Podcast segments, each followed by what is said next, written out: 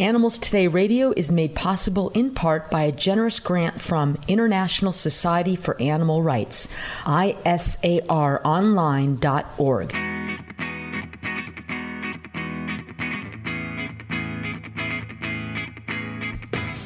Welcome to Animals Today, your home for serious talk about animals. I'm Dr. Lori Kirschner. So, as of January 1 of this year, 2016, it became illegal to import or sell Australian kangaroo skins and products in California. Now, a little history behind that. In 1970, then California Governor Ronald Reagan banned the trade of kangaroo skin products. The ban stayed in place until 2007 when a moratorium allowed the sale of products such as meat and gloves made from kangaroo skin, and the moratorium expired at the end of last year. Now, this ban covers importing, possessing with intent to sell, or selling kangaroo parts. Violators could face fines up to $5,000 or as long as six months in jail. And a spokesperson from the let's see, California Department of Fish and Wildlife says this enforcement will fall mainly to the U.S. Fish and Wildlife Services. So, Lori, this goes back to the to Reagan, doesn't it? Yeah. Okay, so he signed a law, just to be clear here, that that banned the sale and import into California of, of kangaroo products, which are the skins and leather and meat, right? Correct. And then sometime later, there was a moratorium placed on that ban permitting commerce to continue, which is how how it's been for a while. Right.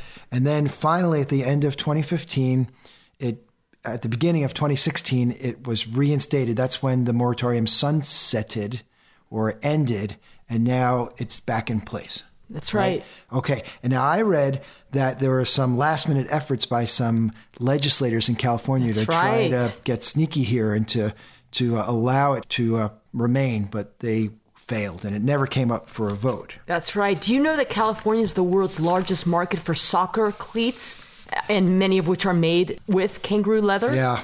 It doesn't surprise me that we have a big market for soccer cleats, but uh, I don't think a lot of people know that kangaroo leather is involved in that. Pretty much of a shame. And there's you know, so there's alternative products. We don't need to do this. I know our shoes have been without any animal products for a long, long time right. now. Right. And you know, the Australians themselves are conflicted about the killing of their iconic or so-called iconic animal, the kangaroo. It's really a shame what they do to get these animals to kill these animals. Do you know how this happens? No. Well, basically, they are not herded and they are not raised uh, domestically. They are basically just shot on the open range, and they go out around the whole country in the evening and they, they shoot them. They shoot the wild animals. I heard commercial shooters kill millions of kangaroos each year in what is the largest land based commercial slaughter of wildlife in the world. That's right. So there are rules about what they are supposed to do and allowed to do, and they're supposed to shoot the kangaroo cleanly into the brain to kill it instantly. Of course, we know that that often doesn't happen. The estimate is at least 100,000 bad kills per year. Yes, the Australian National Code of Practice, which I read too, mm-hmm. advises advises that hunters shoot kangaroos through the brain to ensure immediate death. Yes. And this is done in the evenings. Right. And it goes further than that. The female kangaroos, many of whom have juveniles or joeys still in the pouch. Uh, joeys are baby baby kangaroos. Baby kangaroos.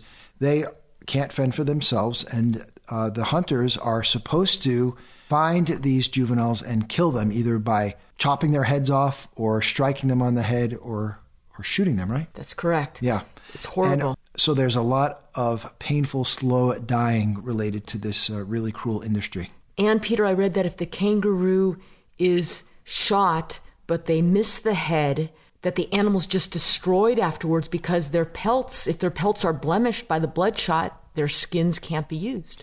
This all happens under the cover of darkness, and people really don't know what's what's going on. And as I mentioned earlier, it's highly controversial even in Australia. So I have to applaud.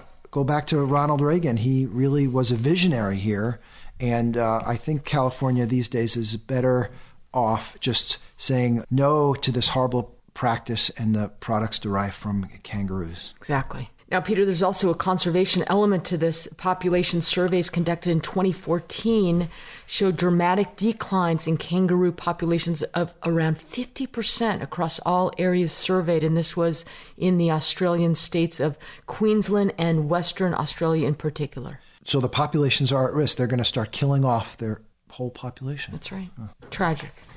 And this week's other big story comes from Ringling Brothers. Uh, they have decided to retire all their elephants currently touring by May of 2016. This is uh, really quite a surprise. Earlier in 2015, they announced that by 2018 they were going to retire these elephants, obviously, after a lot of pressure, ordinances banning their touring, etc. But they've just been able to move up this date and let them uh, retire to the Center for Elephant Conservation near Orlando. Yeah, that's great, Peter. And as you stated, I think they were really starting to feel the heat, not only from animal rights activists, but from the general public as well, right?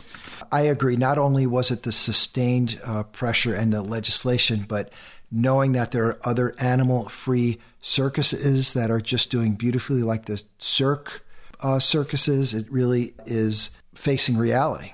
Right, and I'll tell you last year, Kenneth Feld, whose father bought the circus in 1967 and who now runs Feld Enterprises, insisted that animal rights activists weren't responsible for their decision and told the Associate Press, quote, We're not reacting to our critics, we're creating the greatest resource for the preservation of the Asian elephant. Which I find funny that he's implying that their decision is based in concerns for conservation. You know, he says a lot of things, and family Feld family members do say some interesting things, right?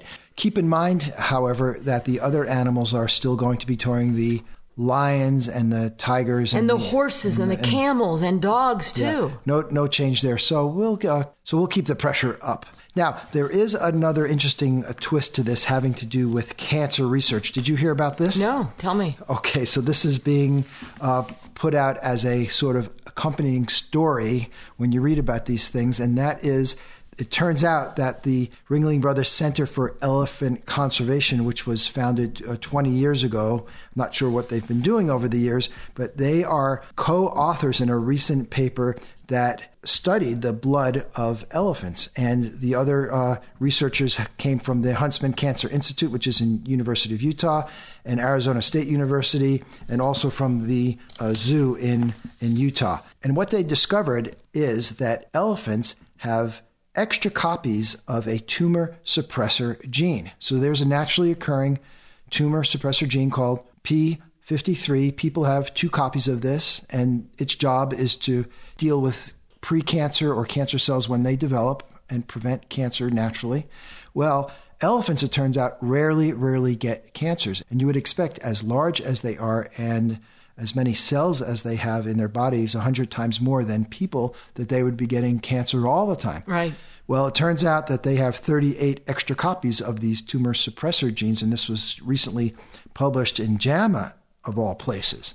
So Ringling Brothers is reminding the world that they were somehow involved in this research, and we all should look at them gratefully, I suppose. Yeah, they're doing such good for our society, aren't they? Yeah. Regardless of their actual value to this research, it is uh, fascinating, and I had never heard that elephants don't really get cancer. Very interesting. Okay. And Lori, since we're talking about animals in captivity, which we oppose uh, no matter the size of the animal. I'll just add these brief stories. SeaWorld has suspended what they call their Beluga Interaction Program at SeaWorld Orlando. That's the program where you actually can get in the water with these belugas. It's not clear why they've done this at this point, but hopefully they will keep it under suspension. I didn't know you can swim with belugas, not very nice. And then an attempt to keep a great white shark in an aquarium in Japan did not go very well. The shark died after only three days in captivity. You know, you never see sharks like great white sharks in aquaria. That's because it is well known that they cannot survive there. This one died after only three days. Not surprising. Attention, world please uh, stop trying to put great white sharks in tanks, right? It's tragic. Right. Okay, don't go away. More with the Animals Today right after the break.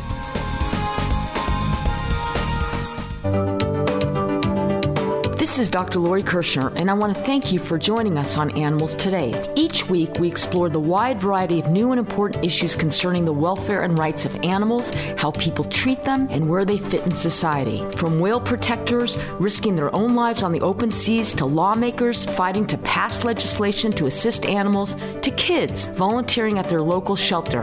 Animals Today provides timely and in depth analysis and interviews with experts and advocates from around the world. To listen, join us every week on this station, listen on iTunes, or go to animalstodayradio.com, where you can access and listen to all the prior shows. And like us on Facebook and share your views. Much of our financial support comes from the nonprofit group Advancing the Interests of Animals. That's aianimals.org. So check them out. This is Dr. Lori, and thanks for listening.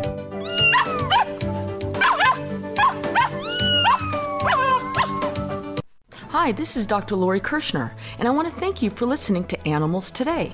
Make sure to visit us on animalstodayradio.com, where you will see all our previous shows and where you can download them free. That's animalstodayradio.com, or you can listen on iTunes. Also, make sure to like us on Facebook and join the discussion. Animals Today gets a lot of its support from the nonprofit group Advancing the Interests of Animals. Please visit them at aianimals.org. That's aianimals.org. And I hope you'll consider making a donation to help pay for the ongoing broadcast of Animals Today. Each week on Animals Today, we strive to bring you the highest quality, most up to date information about all animals how we treat them, and their place in society, while promoting greater respect and kindness towards them. So thanks for your support. That website again is aianimals.org. And thanks for listening.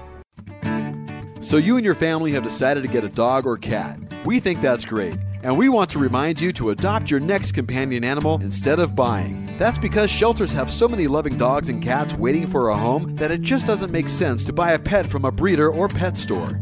And sadly, over half of all animals that enter shelters are killed. That's millions per year. So when you adopt your pet from a shelter, most likely you really are saving a life. When you go to a shelter to adopt your new dog or cat, you will find many wonderful choices for your new family member. And please tell your friends and family to visit the shelter when they are ready to get a new dog or cat. Ask anyone. When you adopt an animal, you'll have a loyal friend for life, and you'll feel pretty good too. This message is presented by Advancing the Interests of Animals. Visit them at aianimals.org and on Facebook. That's aianimals.org.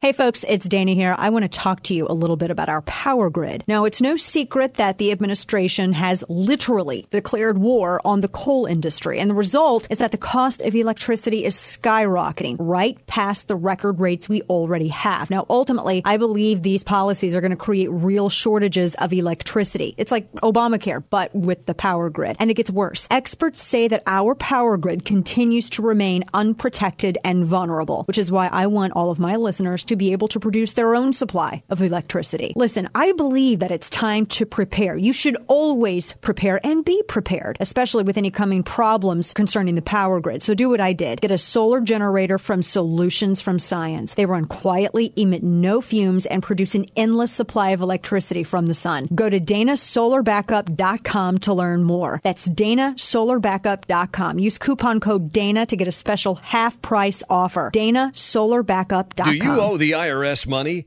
Do you have years of unfiled returns? Has the IRS garnished your wages or put a lien against your house? The IRS has the power to make you pay back what they claim you owe and will stop at nothing to collect. If you are losing sleep over your IRS tax problem, there is a solution. Call Signature Tax now. Speak with our professionals and feel the weight of your tax burden lifted from your shoulders. Call 800 859 9446 for your free and confidential analysis on ending your tax nightmare. We can help get your life back on track and give you the fresh start you deserve. Our A plus BBB rated tax resolution team has over 125 years of combined experience to get you the best deal possible while stopping the IRS dead in their tracks. Call Signature Tax now at 800 859 9446. Call 800 859 9446. Again, that's 800 859 9446. 800 859 9446.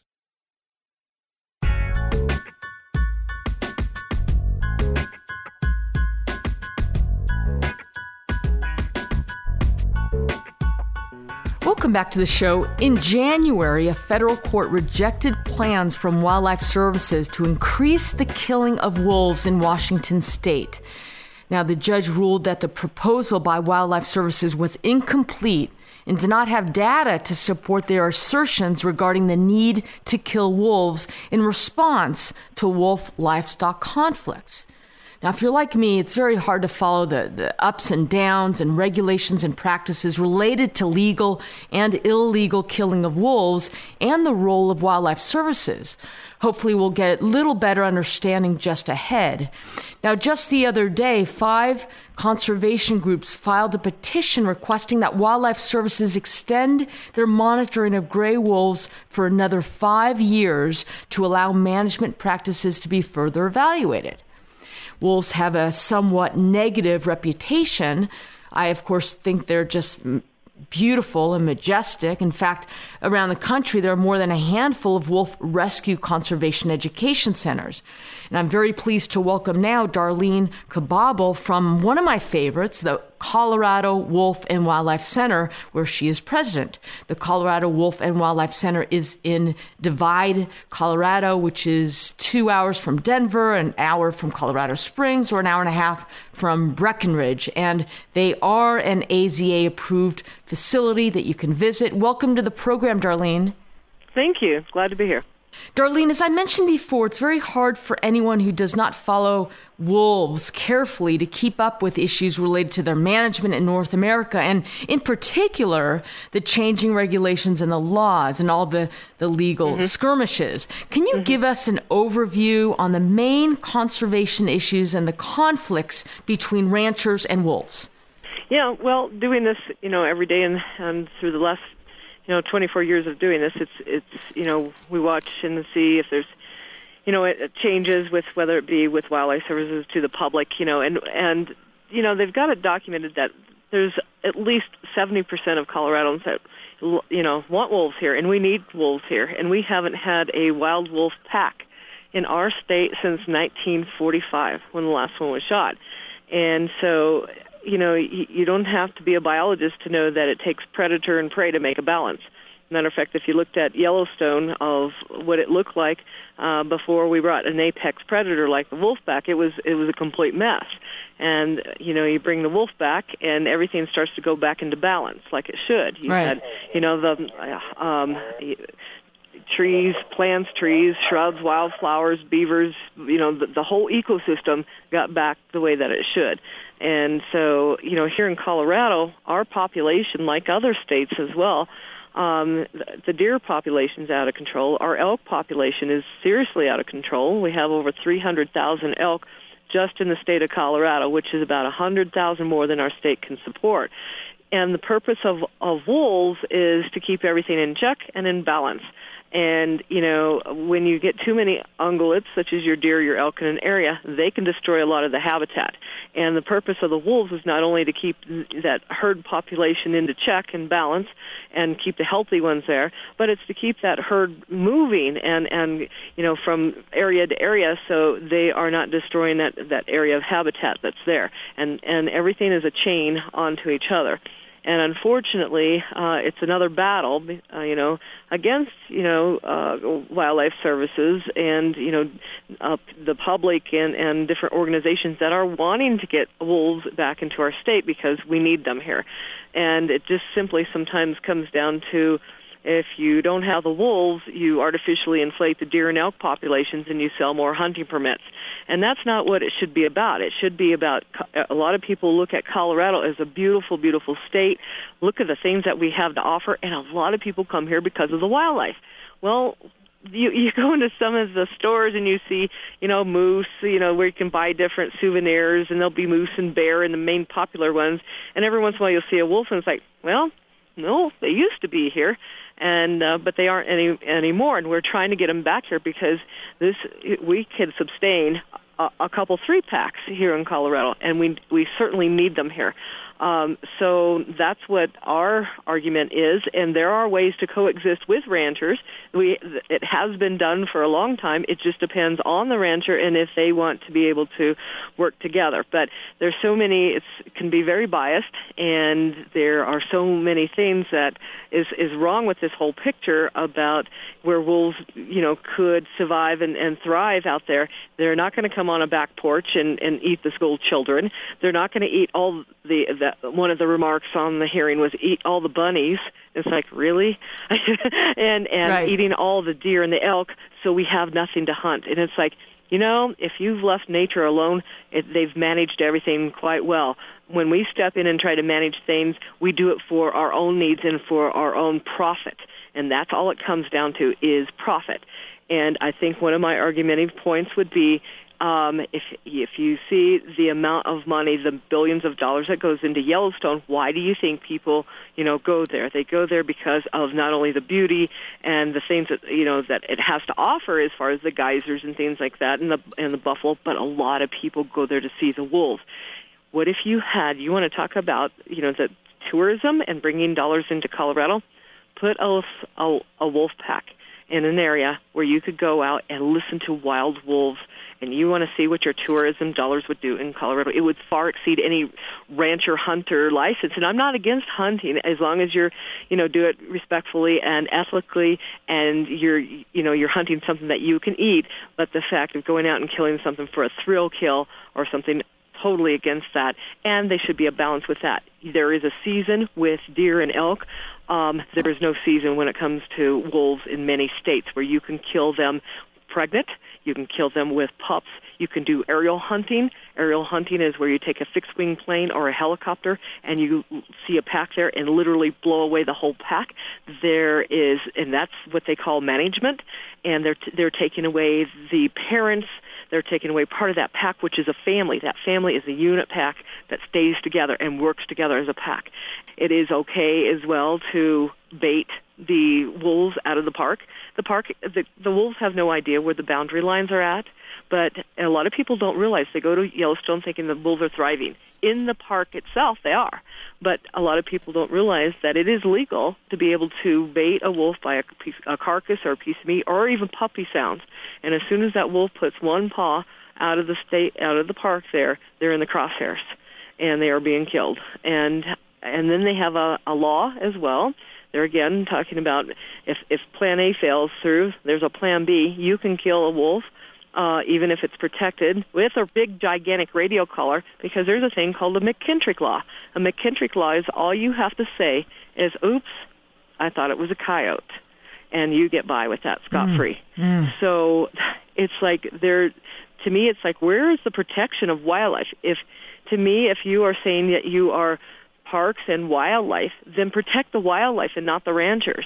You know, I mean, it shouldn't be parks and ranchers. It should be parks and wildlife, and and work together to protect these animals. And I think that's what we do here at our center is trying to educate people, educate people about why we need wolves in our ecosystem, how they uh, how they make spelling some of the myths and how they make a balance. They are a top predator there. They keep their their pack in check, and they keep you know the the prey predator balance into check as well too. Very good, Darlene Kobobel with Colorado Wolf and Wildlife Center. What's your website? It is uh, the www.wolfeducation.org. Darlene, thank you.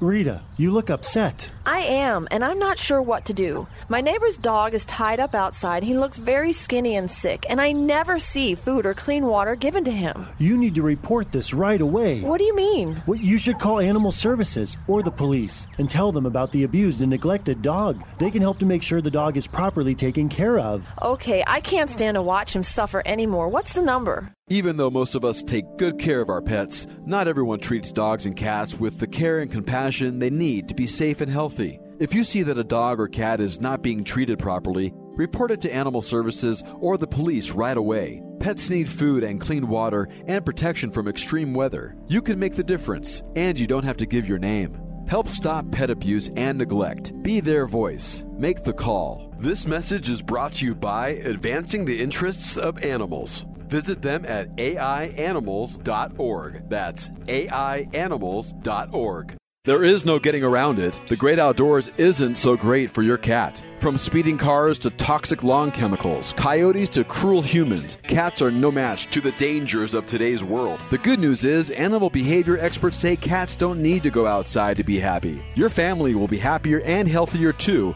without the ticks, fleas, diseases, and the dead critters the outdoor cats bring their owners. And you will never have to explain to a crying child who or what hurt her pet or why he hasn't come home. Cats can enjoy a happy and safe life indoors. The key is to provide attention, exercise, and a stimulating environment. Play with your cat. It's fun for both of you. You can hide toys around the house too. Just make sure there can be no detachable parts that can be swallowed. You can protect your cat from becoming a tragic statistic. Tomorrow may be too late. This message is brought to you by Advancing the Interests of Animals. Visit them at www.aianimals.org. That's aianimals.org. I want to share with you an email that the Purple Heart Foundation received from one of my listeners. They write, I became aware of your group via the Dana Show, and hearing Dana speak favorably about your group, I did a bit of research and many things looked good, especially third party company reviews that rate charity givers. It also brought me to investigate one of the military service groups I've been giving to for a number of years, and I realized that my money would be better given to the Purple Heart Foundation. They write, I plan to keep Purple Heart Foundation on my list going forward. Unfortunately, not all veterans organizations are the same. The Purple Heart Foundation is committed to helping all veterans and one of the biggest challenges that they face veterans claims. The Purple Heart Foundation's offices and service members nationwide are dedicated to helping veterans receive their benefits. Call 888 414 4483. That's 888 414 4483. They take many forms of donations, but a cash donation has the most immediate impact. All donations 100% tax deductible. Visit purpleheartfoundation.org. I'm Bob DeRigo Jones, and this is Let's Be Fair. A monkey, an animal rights organization, and a primatologist walk into a federal court to sue for infringement of the monkey's claimed copyright. Sounds like a joke, right? But it's actually a line from a real court document filed by a lawyer for a photographer who was sued last year by the group People for the Ethical Treatment of Animals. To make a long story short, a monkey in Indonesia took a picture of himself using a camera that a nature photographer had left unattended. It was hilarious, and the monkey's selfie went viral. Unfortunately, that's when the real monkey business started, and PETA sued the photographer. It claimed that the monkey, not him, should get any money generated by the photo. Let's be fair. I know our legal system sometimes seems like it's gone bananas, but I'm happy to say that a federal judge has just issued a tentative ruling upholding common sense. He says that a monkey can't own a copyright. PETA, however, pledges to keep fighting. Learn more. Visit our website at centerforamericatv.org. According to the FBI Uniform Crime Report, there are over 5,000 robberies every day. Your home could be at risk of being burglarized. Don't put your loved ones and valuables in jeopardy. For just over a dollar per day, your home can be protected from break ins, fire, and more. Get the latest home security technology from Protect Your Home, your ADT authorized dealer. Over 6 million households sleep better at night with ADT monitored home security. What's more, Protect Your Home is offering you their latest equipment, an $850 value, absolutely free for qualified customers. Protect your loved ones and home today. Call now for licenses and to find out more. The call is free 1 800 261 3620. That's 1 800 261 3620. Again, 1 800 261 3620. $99 installation charge, 36-month monitoring agreement at $36.99 per month, payment by credit card or electronic bank account charge. For new homeowner customers with satisfactory credit history only, local permit fees may be required. Certain restrictions apply. Cannot be combined with any other offer.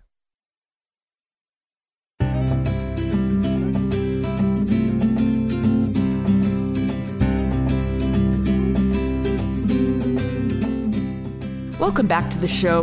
If you have companion animals and human kids at home, one of the trickiest or most delicate things you may need to deal with is helping your children understand and cope with the loss of one of their pets. Of course, every family is different and every child is different, but there are some useful guidelines we should be familiar with as the family goes through this process. I want to welcome to the show Dr. Sandra Grossman. Sandra is certified pet loss and bereavement counselor and vice president of the Association for Pet Loss and Bereavement and co-owner of Pet Loss Partners. Welcome to the program, Sandra. Thanks, Lori. Thanks for inviting me. Sandra, most of us adults had to experience the loss of a beloved companion animal, but how is it different when there are children involved and the family pet is about to die or does die? It's so important to to include children as much as possible. Very often, the loss of a pet is really the first loss that we experience.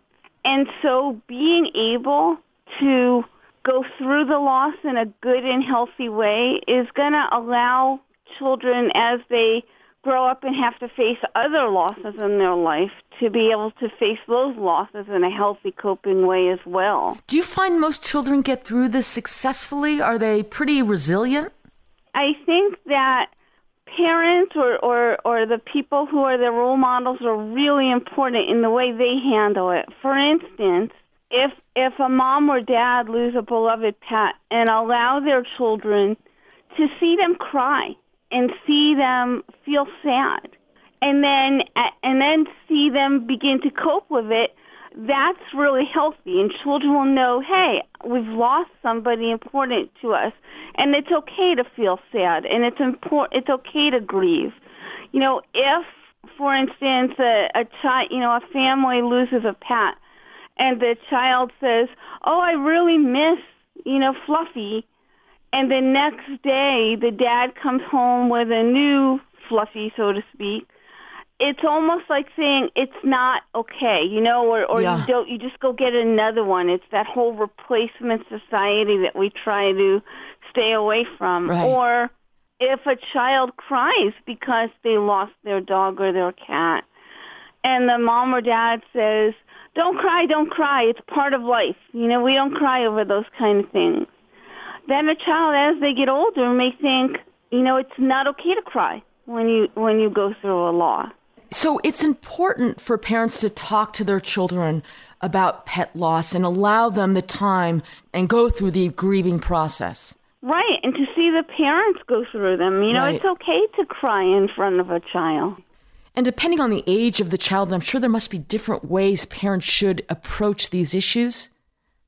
Yeah, absolutely. And also it's important to to know just like there's no set way that everybody's going to go through grief, it is the same for children. So I'm going to give you some examples of, of what to do or not to do at certain ages. But that being said, you know your child best and, and you know how they react best. So you may or may you may need to adjust this.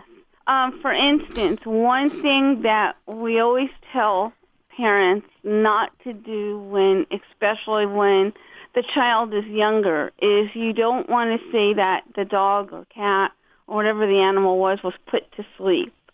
Children at that that age are really literal, and so if they hear uh, again, you know, Fluffy was put to sleep, and all of a sudden he doesn't come home. You know, he's taken out and he was put to sleep. They're going to be afraid that, uh oh, if I go to sleep, what's going to happen to me? Am I not going to come back? Am I not going to be with my family? Oh, that's a great point. Yeah, so it's really important and and however you've talked about death, if you want to say Fluffy was sick and and he's in heaven now or or however, you know, children like really young, uh, say 2 or 3, they don't uh, really understand what death is. For for children really young, drawing is a good way to let them express their feelings or what they think has happened. A lot of times kids will you know, draw pictures of pets with with angels on them, and that's okay. Yeah. You know, when when they get to that preschool age, and and depending on again on the relationship, a lot of times too they don't understand. They know what death is. They don't really understand the permanence of it.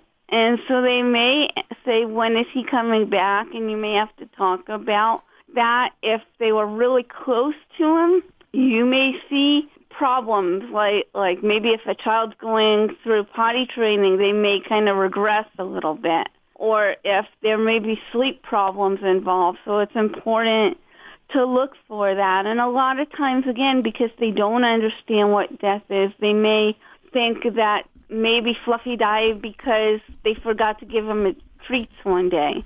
So it's important to let children know that it wasn't their fault and just reassure them that the family unit is intact and that yeah. nothing's going to happen to them. And, and then as they go into start getting into middle school, uh, they they start hearing a little bit more about death, and and they do know that it's irreversible. But again, you may see certain behaviors. So if Fluffy died, and and you know, you may find them being a little bit more clingy and asking a lot of questions and really wanting to know. And again, it's going to be based on the individual child, but you kind of deal with what you think they can handle. So, but you may see a lot of children, maybe, you know, 7 to 10, asking a lot of questions. What should parents do or say to their human children in anticipation of a companion animal's death? You know, and, and again, that's a, a really good point, too. You may want to talk to your veterinarian to see, because different veterinarians will handle things different way. I think it's important to let a child know. And and often you know especially when they're a little older when they're seven eight nine they can see that that the dog or cat's getting older. They can they know you know you're going to the vet. And again it, it's based on the individual child what you want to tell them or how much you want to tell them. If they say is you know fluffy going to die you can say well he's very sick and we're trying to do everything we can to help them. If you're going to have to have the, the pet euthanized and you let the child know, they may say, you know, I want to be there. And you may want to explain a little bit what's going to happen. Again, I really suggest talking to the vet about what they think and how they handle it. A lot of vets, veterinary practices today have grief rooms, so they don't do it in a sterile setting they'll actually have a, a kind of low lighting room with couches and a rug and sometimes they'll bring the pet into the room and on the rug or on the couch and that's a more comforting setting. There are some also some good books out there that and and I really recommend um getting a book and and especially you know if a child is 7 or 8 and they're younger you can read to them or if they're seven, eight, ten, reading with them. You know, um, uh, when they're adolescents, adolescence is a, a hard time anyway. They're trying to figure out who they are, what life's about. But they may be more if they've developed a strong bond, especially. You hear a lot. Only children, you know, will think of that pet as their brother or sister, and they may really want to be there. Yeah. And I think it's important to allow that as long as they understand in terms of that they get. Sandra, are memorials helpful? Exactly. And and that's such a helpful way to help. I think no matter how old the child is, whether it's a really young child and they just you just draw pictures with them, but to allow children to maybe write something or draw something and and decide are we going to bury the pet? Is the pet going to be cremated? What do we want to do? How do we want to do? Do we want to get balloons and write messages on the balloon and make it a family decision and and something you do together as a family? You could even create a scrapbook together. Sandra any final comments I think it's really important that people understand that children know a lot more than we give them credit for. There's a wonderful story that a vet wrote about, and he talked about being asked to come to a family's home to euthanize an old collie. And when he got to the home, there was a four-year-old little boy, and the mom and dad had decided that they wanted the little boy to be present. And so the vet went about getting the, the dog ready, and the parents were very teary, and, and the little boy just sat there watching. And the procedure happened, and again, the parents were really crying, and the little boy just went over to the dog and was looking at him and petting him, and he gave him a hug, and the parents were sitting off to the side and talking, and they were saying, you know, well, he probably really doesn't understand what's happening here. And then the parents started to talk to the vet, and they said, "Well, why why is it that animals have a such a short lifespan?" And the little boy at that point turned and he said, "Well, I know." And and obviously the parents and the um, vet were pretty surprised because they didn't even think he was paying attention. And they said, "Why? Why do you think that's true?" And so he said, well, when people come to Earth, they have so much to learn. They have to learn how to live a good life and be kind and to love people. But when animals come to Earth, they already know that, so they don't have to stay as long. What a sweet story. Dr. Sandra Grossman, I know you're also available for telephone consultation. How can my listeners reach you? Sure, absolutely. They can either email me at sandy-la, like Los Angeles, at petlosspartners.com, or they could call the number there, which is 818-421-1516.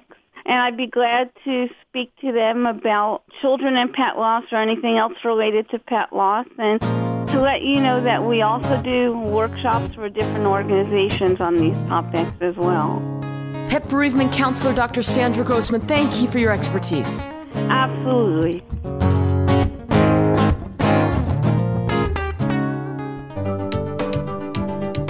This is Dr. Lori Kirschner, and I want to thank you for joining us on Animals Today. Each week, we explore the wide variety of new and important issues concerning the welfare and rights of animals, how people treat them, and where they fit in society. From whale protectors risking their own lives on the open seas to lawmakers fighting to pass legislation to assist animals to kids volunteering at their local shelter.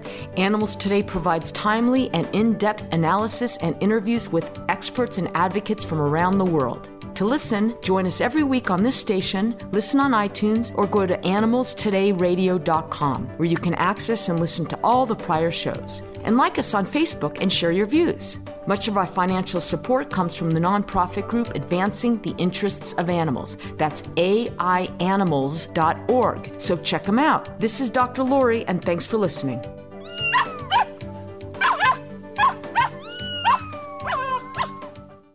If you're living with diabetes and have Medicare or private insurance, here is some great news. Call United States Medical Supply today, and we'll send you the smallest glucose meter in the world, absolutely free. So small, it fits right on the bottle of strips. And if you call now, we'll also send you this stylish full featured meter at no charge. That's two free meters. You can keep one in your pocket and leave the other one at home. You can even hook it up to your computer so your doctor can track your results. United States Medical Supply also delivers prescription medication right to my door, so I don't have to go to the drugstore anymore. Don't let diabetes get in the way of living. Give us a call today at United States Medical Supply and get the smallest meter in the world for free. Call today. Call 1 800 897 8374. That's 1 800 897 8374. Call 1 800 897 8374 today. And now, The Lens of Liberty. Here's Helen Krieble. The real strength of America is our unity. The motto, E pluribus unum, is on all our currency and coins, and it means from the many one. America is not just a place, it's an idea. The idea that ordinary people can govern themselves. Americans are a diverse people, but we are united because we believe in the principles of individual freedom, personal responsibility, and free enterprise. We should guard our freedoms jealously and examine all government proposals through the lens of liberty, always asking, will this make us more free or less free? When we don't, we saddle ourselves with so many taxes, laws, rules, and regulations that we lose something of utmost importance our freedom. The Lens of Liberty is brought to you by the Vernon K. Krieble Foundation. Hello, I'm Jerry Mathers. I was the Beaver in Leave It to Beaver. When I played the Beaver on TV, I often got into trouble without even meaning to. Well, years later, after I left Hollywood, I got into real trouble. My blood sugar was through the roof. When I was diagnosed with type 2, I was shocked. Now, the very same natural remedies I use to control my type 2 diabetes are available for you in a super easy program called the Diabetes Solution Kit. If you have diabetes, I urge you to try this step by step plan. It has all the natural techniques I used and it works a lot faster too. And today you can try this fast and easy solution without risk. I'm Jerry Mathers, and if I can do it, you can do it too. If you'd like to normalize your blood sugar and stop taking your diabetes medication completely with your doctor's approval, go to jerrymathers33.com for your free video. That's jerrymathers33.com. Reverse your diabetes in as little as 30 days by going to jerrymathers33.com now.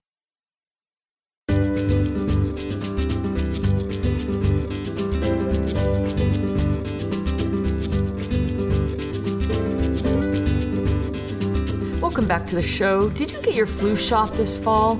I know Peter did, and since it always seems to make me sick, I elected again to decline. Either way, fortunately, it doesn't seem that this is developing into a bad flu season, at least for people. But I came across an item about flu in dogs, something I wasn't aware of, and this year, a highly contagious strain of flu is spreading across the nation.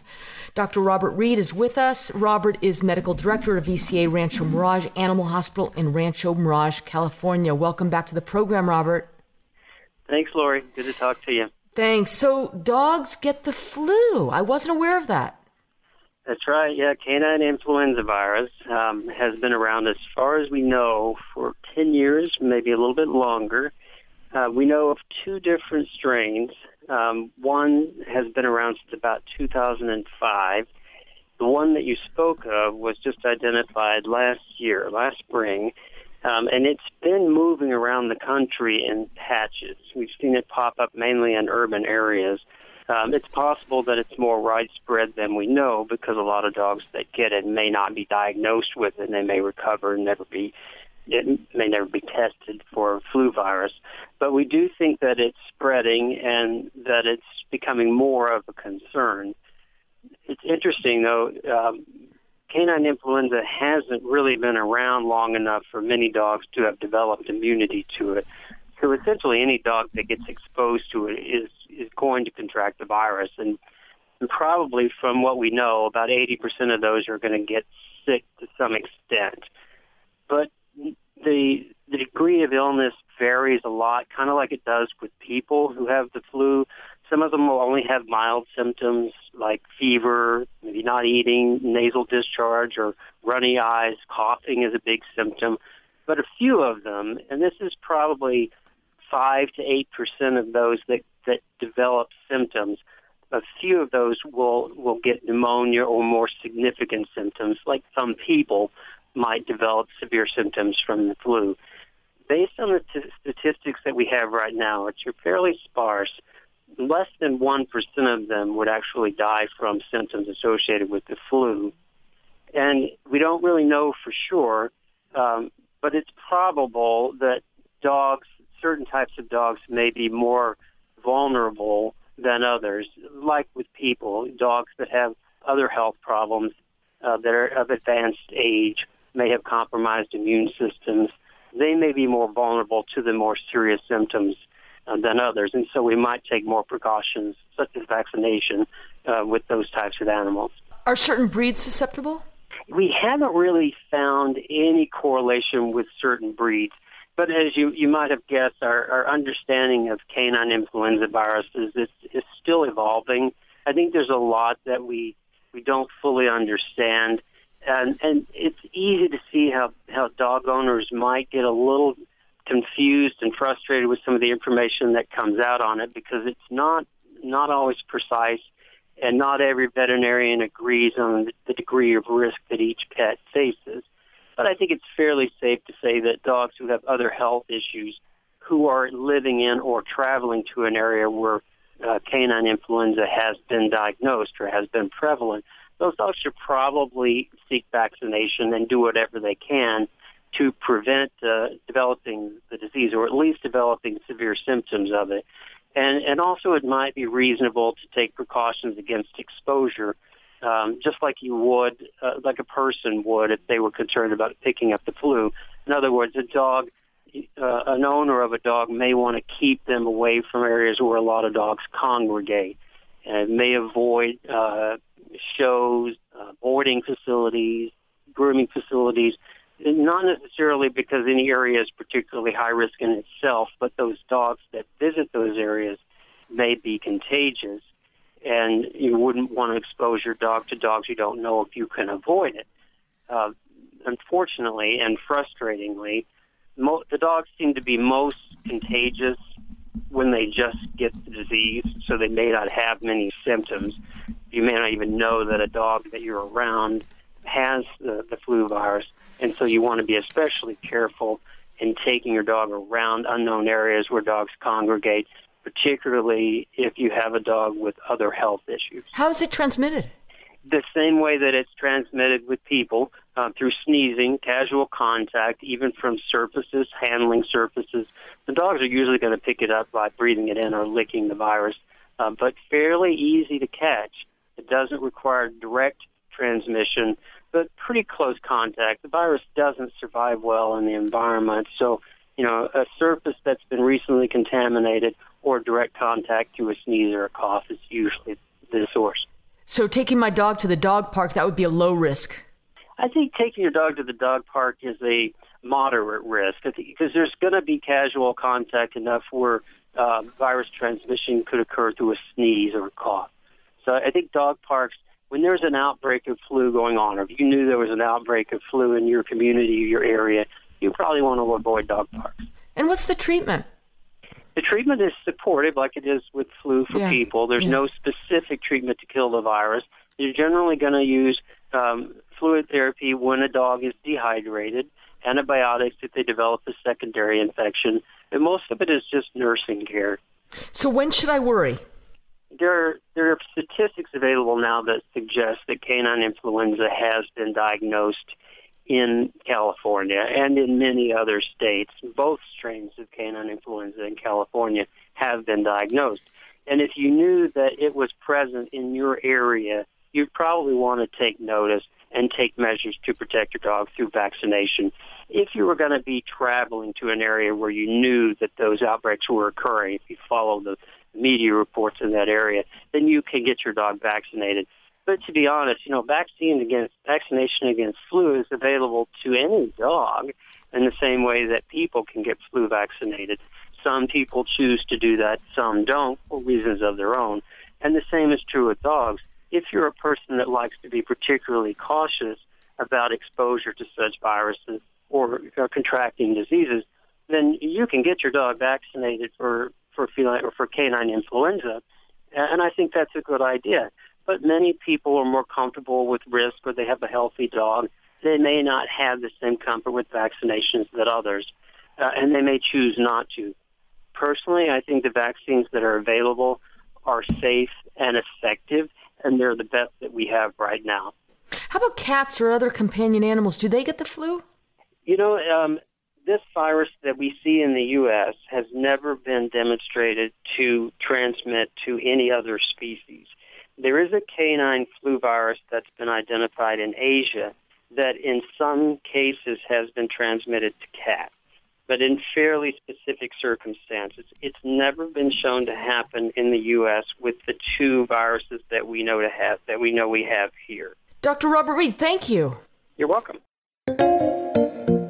Hi, it's Dr. Lori from Animals Today Radio, and here's your Animals Today fun fact for today. Do you ever wonder why your cat bumps their head against you? Well, that unexpected butting of her head is known as head bunting, and this is your kitty's way of bonding with you. She is identifying you as one of her friends, and head bunting is her way of sharing her love and affection. And this is your Animals Today fun fact for today. Animals Today Radio is made possible in part by a generous grant from International Society for Animal Rights, isaronline.org.